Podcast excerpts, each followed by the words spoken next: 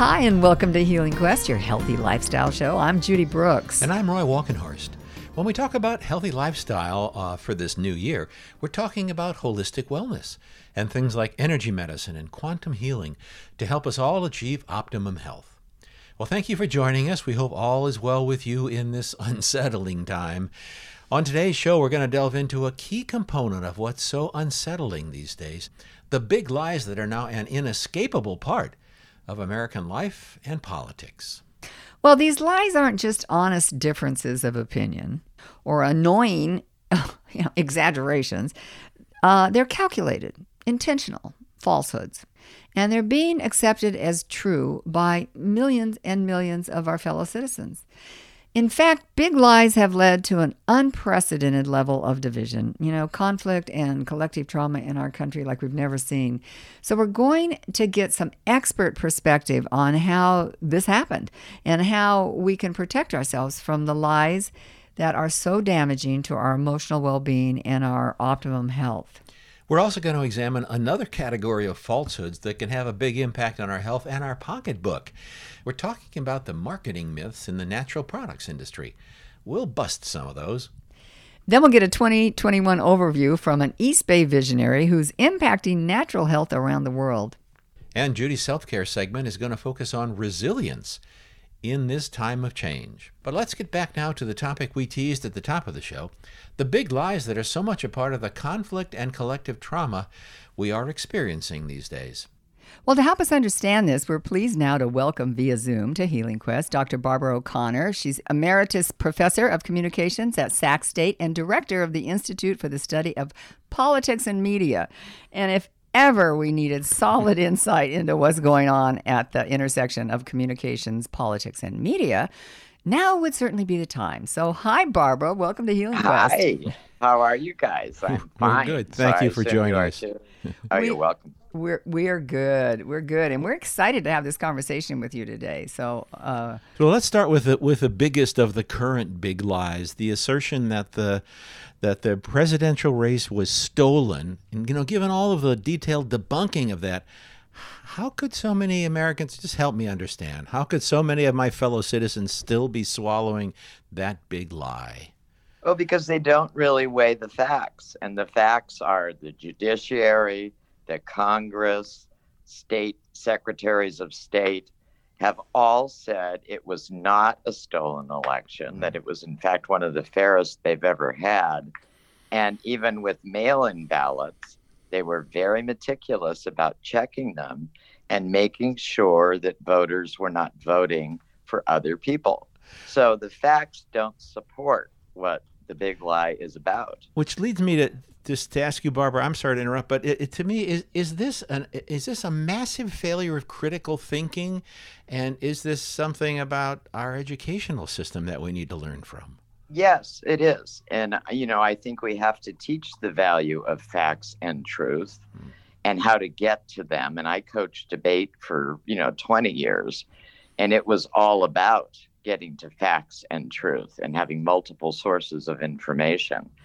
And unfortunately, the other side of this, of which there are a lot of people, do not value facts and evidence from multiple sources. And we have to teach that. It is a critical thinking issue. Wow. During World War II in the OSS, I guess that was the predecessor to the CIA, they prepared a psychological profile of Hitler, which said that his primary rules, in part, were never let the public cool off, never admit a fault, never accept blame.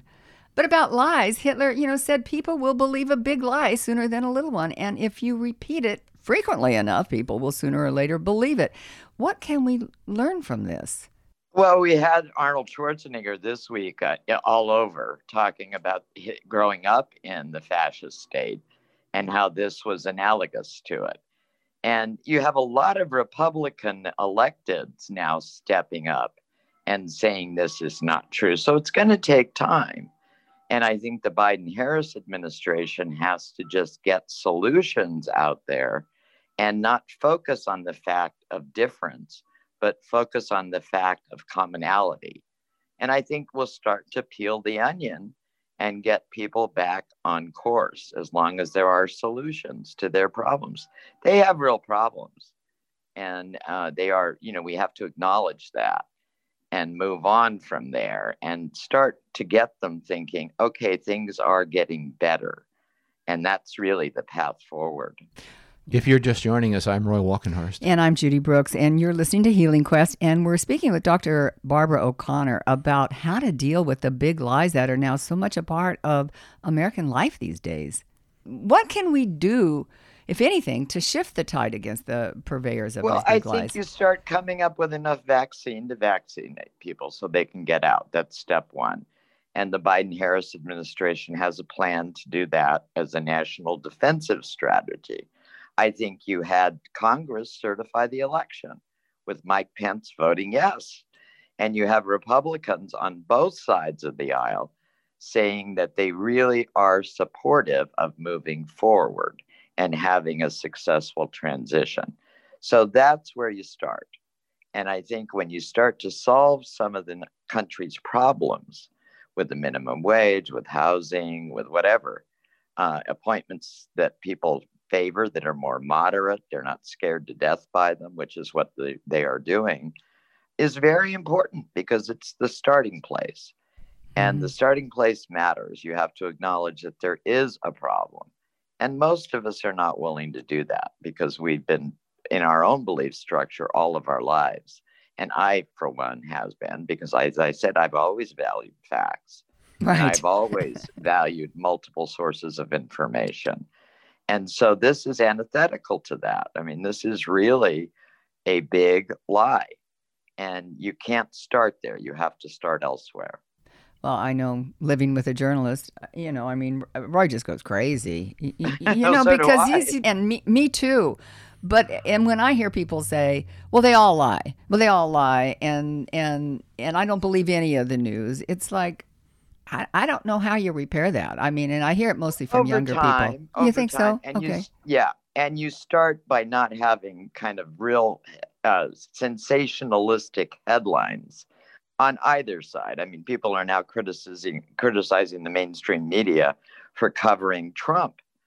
And they're talking about whether or not he has clearance to get security briefings like other presidents. And, you know, those are the issues that the group will now seize on next. hmm And so we have to anticipate that, acknowledge it. And I think both sides have to get away from sensationalistic headlines. Um, and, you know, I read the Post, I read the New York Times, I read the LA Times, I watch multiple sources of television news. And when you get agreement among all of those, then you know that you're being factual and you can also see them making mistakes. They you know one of my best friends is a constitutional lawyer at harvard and he is so frustrated that he's starting to curse.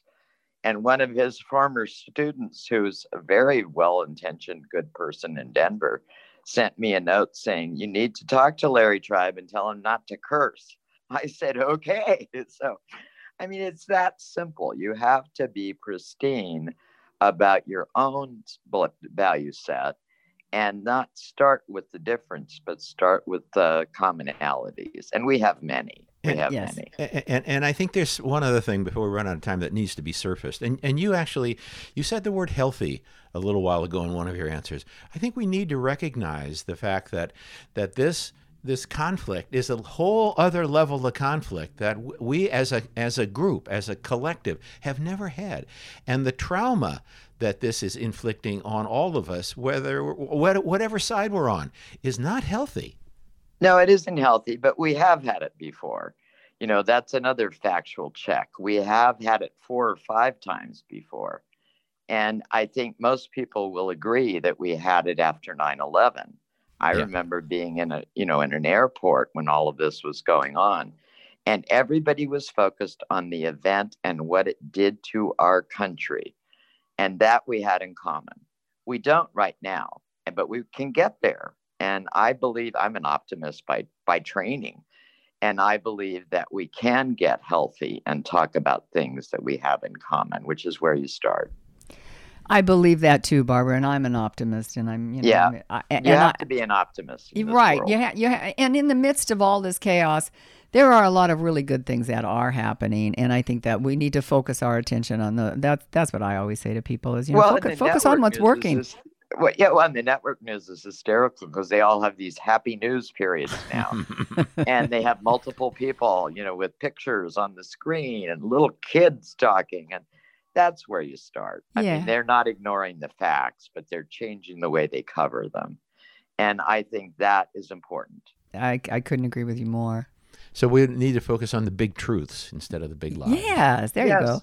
And there are truths. I mean, there are truths. There will be more truths.